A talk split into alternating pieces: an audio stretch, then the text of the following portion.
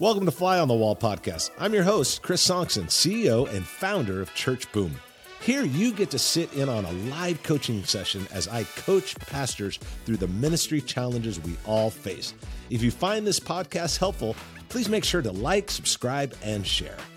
Hey, today we're talking with my good friend Adam from uh, Texas. He's an incredible leader, and we're talking about uh, how to build the right culture in your church. How do you get the right kind of culture that you want in your church and everybody moving in the same direction? Are there things that we can do to make that happen? And once we do that, man, to enjoy the power of culture, it's an incredible conversation. I hope you enjoy the podcast. How can I help you today, Adam, man? What's on your mind? Uh, well, hey, you know what? I am moving from a very different location. Being in rural Minnesota, doing ministry there for the last 20 years is much different than doing it in Austin, Texas. And yeah. I, I think culture is just a very important thing to understand. Right. I think the, the things I did in the past is much differently than what I'm going to do here, of what works. And and so I guess really my question is is what do you do? Like how are you studying and assessing the current culture that you're leading? And I think this could be a multi-tier, like whether it's a group and staff, church, mm-hmm. your community. Uh, how do you really study and assess culture? Yeah, that's a that's a that's a great question because I think that you're really when you're dealing with culture, you're dealing with two sides of culture. You're dealing with the culture that you're creating, and you're dealing with the culture that's already there.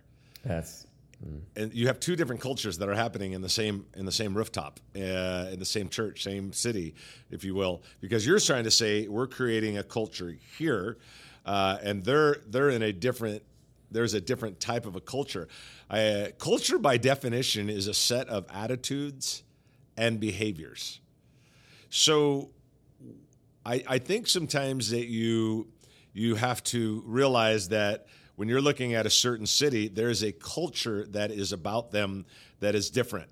The way that they dress, uh, uh, whether they're late, whether they're on time, that's behavior.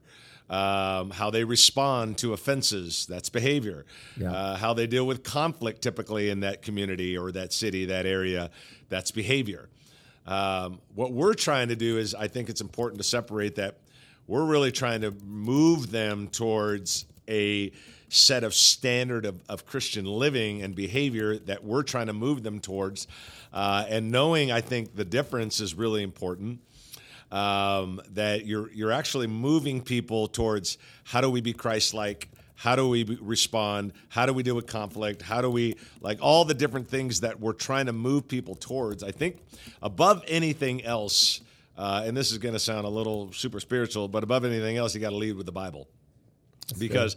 I literally have coached people in New York, California, everything in between. Uh, I've coached multiple times in other countries, uh, and what I what I've what I've learned is there's a culture. Like I was coaching a group in Africa, a group of pastors in Africa for a year, like ten guys on a call, you know, and they're African and they're from Africa. It's I mean it, the culture, and so I say I don't understand your culture, how you would date, how you wouldn't date, you know, is it polite to, you know, visit someone's home? What time do you leave that home? You know, like little nuances. But what I did, Adam, is I, I focused, first of all, I said, but as leaders, here's what Jesus wants us to be, regardless of the culture we're in. As believers, here's what Jesus wants us to be, regardless of the culture we're in. So I'm not trying to change your culture. Your culture is your culture. Like the in Africa, that where I was did that did that coaching for, I remember visiting there, and it's very normal, not a sexual thing at all, but very normal for men to hold hands while they're walking. It's just a sign of friendship. In mm-hmm. our culture, that's not that's different. But in there, it's different. So it, it, it's okay, but we're not touching all of those things.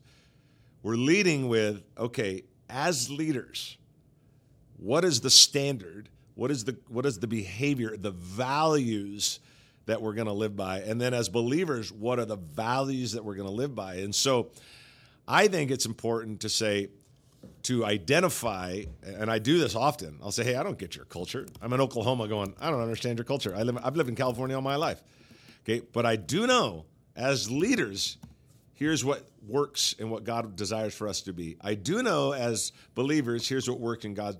God's. Now, I'm not trying to change your culture. Be who you are. In your style and your feel and your vibe. And I think really you're separating the word culture and values. Hmm. You really are. Because culture is just like, okay, you hold hands as men. Well, okay, you do in some cultures, you don't in others. You know, just it's it's a different sign in different cultures. But that's not what we're working with. What I'm working with is let's talk about the values of leadership that That's good. regardless of what part you're on the planet or values of Christianity that we have to live by. That shapes our attitude and behavior. So I think it's important to separate and understand that we're really not separating culture, we're really separating values.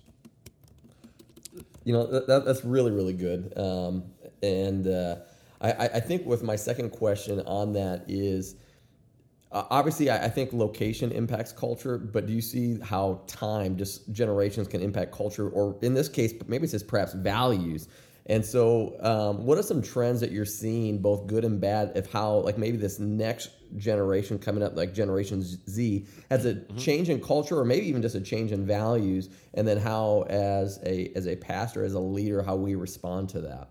Yeah, uh, well, that's well. I would say um, the the change of culture. Um, I would describe things like authenticity. Uh, I think the next generation wants to see incredible authenticity. Uh, I don't think they. I think they actually care more, which is a value about what the church does Monday through Saturday, more than an older culture. I think the older culture is hey, Sunday we dress up, we go to church, we have lunch afterwards, we take a nap, we watch football. Like there's this thing that's been going on forever, and that's shifting. You know, you go baby boomer, baby buster, you just start going down, and now you go into the Gen Z, and I do think that's a positive. Um, I do think that there's a culture change of authenticity. Authenticity is important. Transparency is important. I think the second part that's important to realize is there is a change of what happens Monday through Saturday is also important for the church. One other thing I think is real important, and uh, my friend Matt Keller was talking about this on our recent Church Boom University call that we have um, through our Church Boom University members. He was saying you also need to realize that you're fighting against TikTok theology. And he said, We think about social media, and now how many hours is a person spending on social media hearing other people's values, hearing other people's opinions, hearing other people's thoughts on politics, sexuality, all that stuff? You're hearing it Monday through Saturday, and then we get 30 minutes. Hmm. Do they have 30 minutes before they even get out of bed looking at oh. social media? And so there is a that we have to understand and know that there is a we used to think it was TV and it is back in the day before social media was like TV and movies are shaping you. It's like yeah, when you watch it, but but you have social media in your hand every stoplight every waiting room at a hospital, in between classes at a college student. They're constantly on this thing, hours a day, shaping their opinion on politics, sexuality, you know, all woke, all the other different crazy things that go on in our world, and all the different things that are TikTok theology. And now hmm. we get them for a half hour, and we're like Jesus, and we're pointing this out. I think we need to understand that, and that is a. I don't know if I have the answer, but I think that's a reality. And I think one of the jobs of a leader, obviously, is to define reality. That's a reality that they're getting 45 hours a week of this funny term, TikTok theology, and we're we're getting we're getting them for 30 minutes. Oh. And I think there's a battle there that we have to be realistic about. Chris, I think that's an interesting thing uh, that TikTok theology um, and, and just authenticity. I, I think we live in a generation that is very much struggling with authenticity just because we have AI, we have all these different things that can, you know, is this per, is this a real person I'm actually talking to? Um, and so, yeah, I do think authenticity is really great. And then going back to something else you said of just you know sharing and preaching the Bible, that word transcends, I think, all of those. I think it transcends obviously culture, and it really you know speaks to uh, values. Well, I think in order to really multiply what we can do uh, to impact culture, I mean, all these are just kind of on, on that topic of culture. How do you train leaders? I think you shared with me once, uh, you know, the average church in America is about 75 people. I could be totally wrong on that. uh, but the average person that someone could lead in the workforce is about 75 people. So how do you how do you raise up more leaders within your church? How do you train leaders? How do you create leaders of leaders? And these are discussions that I've kind of had on and off with you, but I'm, I'm still working on yeah. that template of trying to figure that out to really yep. impact culture or impact value. Yeah, yeah, that's that's awesome. Well, let me back up just a little bit and answer kind of put one more little sentence at the end of the first conversation one of the things that when it was like coming out of the pandemic, um, we were coming out of the pandemic. I was speaking regularly at one of our campuses, and um, and we're coming out of the pandemic. People are starting to come back. Uh, California was shut down almost a full year. I think we're just three weeks shy of a full year. So that's a long time to be without church, probably more than anywhere in the United States, or least at the top. When we came back, there was there was intense. You know, there was riots going on. There was. Mm you know, political stuff. There was a race going on, Democrat and Republican, all this mm-hmm. stuff, and opinions about, you know, everything. I mean, in the last two or three years, this has vastly changed coming out of the pandemic, our whole society. I, anyway, I say all that to say, I remember talking, just mm-hmm. having a real honest conversation. I pulled up a chair, sitting at one of our campuses, and just said, some of you in here Republicans, some of you Democrats. Some of you think it's okay to be this, not okay to be that. Some of you think fine about this, not fine about that. Whether it's sexuality, politics, or whatever, you've got opinions, and I bet there's a lot of them in this room. But there's one thing we have to agree on: something, whether it's TikTok theology, Democrat, Republican, this party, that party, this issue, that issue, this sexual identity, whatever. Something has to be the final authority in your life. Something's mm-hmm. got to be. Can't be five different things. Can't be some flawed opinion of a man or anybody, no matter how great a, president is, doesn't matter. What's going to be the final authority in your life? And I'm That's telling good. you, when I beat that drum, I, I, it's a, I like that drum because it works no matter what. I don't think you can argue with it too much. Uh, it makes sense. Why would we let anything be a final word in our life? Except for let's just let's just all agree mm-hmm. you're democrat you're republican you agree with this you disagree with that you think that lifestyle is fine you don't think that lifestyle is fine okay great. But let's just take the bible pretend this is the bible and just say but we're going to live under this. Whatever it says that's the final word. That's good. Whatever it says. And we'll go with that. And i think the more we beat that drum the better. So that's on that. But now to the to the leadership topic. I do think that um, I was just with a church yesterday, and so awesome watching the pastor and the executive pastor. They've been relentless at for about the last eight nine months. I mean, like relentless on developing leaders. I mean, at a really amazing level they've never been at before.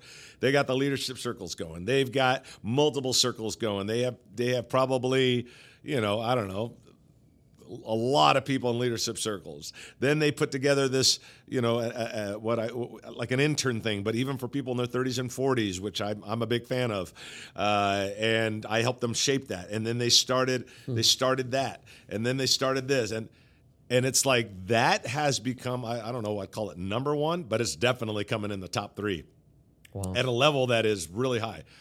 Ironically, uh, their missions department financials have doubled, doubled in one year. Their giving is way up. Their attendance is way up. Uh, their their uh, first time guest has almost tripled every week in the last six months. Wow! And there's all, you know, music's still the same, worship leader's still the same. The pastor's preaching this. You know, I mean, he's not that much better than he was six months ago. What's changed? What's changed is they've developed leaders and they've mm-hmm. made it a monster priority because wow. leaders leaders are what they're influencers mm-hmm. and when you raise up leaders it's not only do i have people to run these departments i have massive people that are carrying the culture of our church through leadership so wow. culture is always carried by at four levels you know you know you embrace you defend and you multiply when you raise up leaders they're not just knowing and embracing they're defending and multiplying. That's what changes. There's this invisible traction that takes place, invisible momentum that takes place with leaders that are in the same uh, that are on the same boat. So yeah, we raise up leaders. You know the path, the leadership ladder. We've taught it, and I've taught it through our Church Boom University. You know, you it goes church volunteers, leaders, leadership circles, leadership apprenticing. Okay, I, I know we know how to do that. I know you, you know how to do that as a leader. But doing that more often, doing that consistently, leadership mm-hmm. circles, getting people together, five guys, go through a book together. When you're done with that book, try another book, spin off six more groups. You know, in a church of 500, get 20 groups going that are all leadership circles. Start apprentice. Everybody's apprenticing one person. The worship leader has one to two worship leaders behind them. The children, like you're raising this thing up. Most people just think, ah, now I got people to run all these things. That's true, but there's a that's a visible momentum. The invisible momentum is that you've just taken a large group of your people over the last several months, like this church I mentioned. They took them from know and embrace to defend and multiply.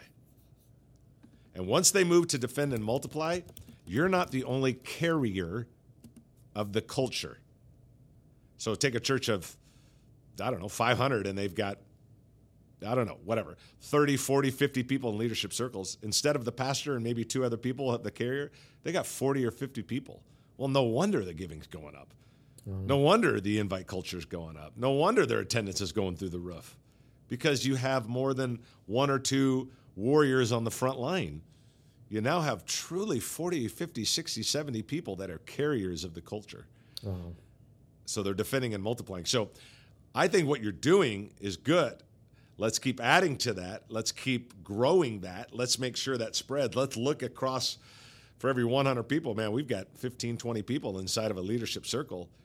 You multiply that out, oh, yeah, you'll have lots of leaders, which is important. You add more campuses, all the practical things that, you know, we could all think of. You're a smart leader. But what's invisible is now they're defending and multiplying. You have more carriers of the culture, and that makes all the difference. Wow. So, yeah. No, that was really good. I, I want to make sure I wrote that down because I know some people listen to podcasts like me at two yeah. times speed because uh, they're just they're great listeners. Uh, but yeah. that four levels of culture, if I got that right, uh, to know, to embrace, to defend, and to multiply. Is that right? That's correct. All right. Yep. Yep. And you you probably in a normal church, let's just use the number 500, whatever, it doesn't matter. Again, you got the pastor, you got a you know, you got a few people that are carriers. Then you got leaders. You know that whole you know you got managers with leadership titles. It's mm-hmm. more than that. It's it's it's when you get a larger group of people moving from knowing and embracing. Everybody at your church is probably I mean not everybody, but a large portion know what you're trying to do. They probably embrace it. They're not fighting it. But to defend and multiply, um, probably not most people. Uh, definitely on the, not the multiply level. But when you invest in them, when you do leadership circles, when you apprentice them, the DNA starts trans, transferring over to them, and now they become carriers of the culture. That's really good. That's the objective. I, I had a mentor of mine. He said, you know, anything you learn, give them credit for the person that taught you at least a few times. Then after a while, it's it becomes your own. That that's phenomenal. I really like that. The levels of culture. Yeah, absolutely. Yeah, you're gonna take it to your own. You can put it in your new book. yeah, that's right. That's right. so I'll give you credit a couple times. Yeah, yeah. People are like, man, Adam, that was just genius. Well, you know, it came to me one night.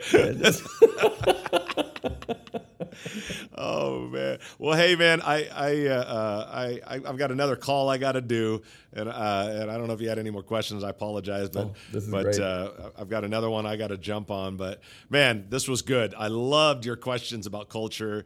I love the question about that issue of like, what do we do with culture and separating the cultures and values, man. These are high level questions, man. I yeah, appreciate those, that. Those are wonderful. Yeah, you did Thank awesome. You. That's awesome. Love the question. Appreciate you, buddy. Thanks for everything you do, man. Thank you for tuning in to the Fly on the Wall podcast. We hope today's episode provided you with some practical steps to lead your church to the next level. If you found this episode helpful, take a moment to leave us a review and share it with others. Remember, when the pastor grows, the church grows, and we grow pastors. We love you. We're your raving fans, and we are cheering you on. See you next week.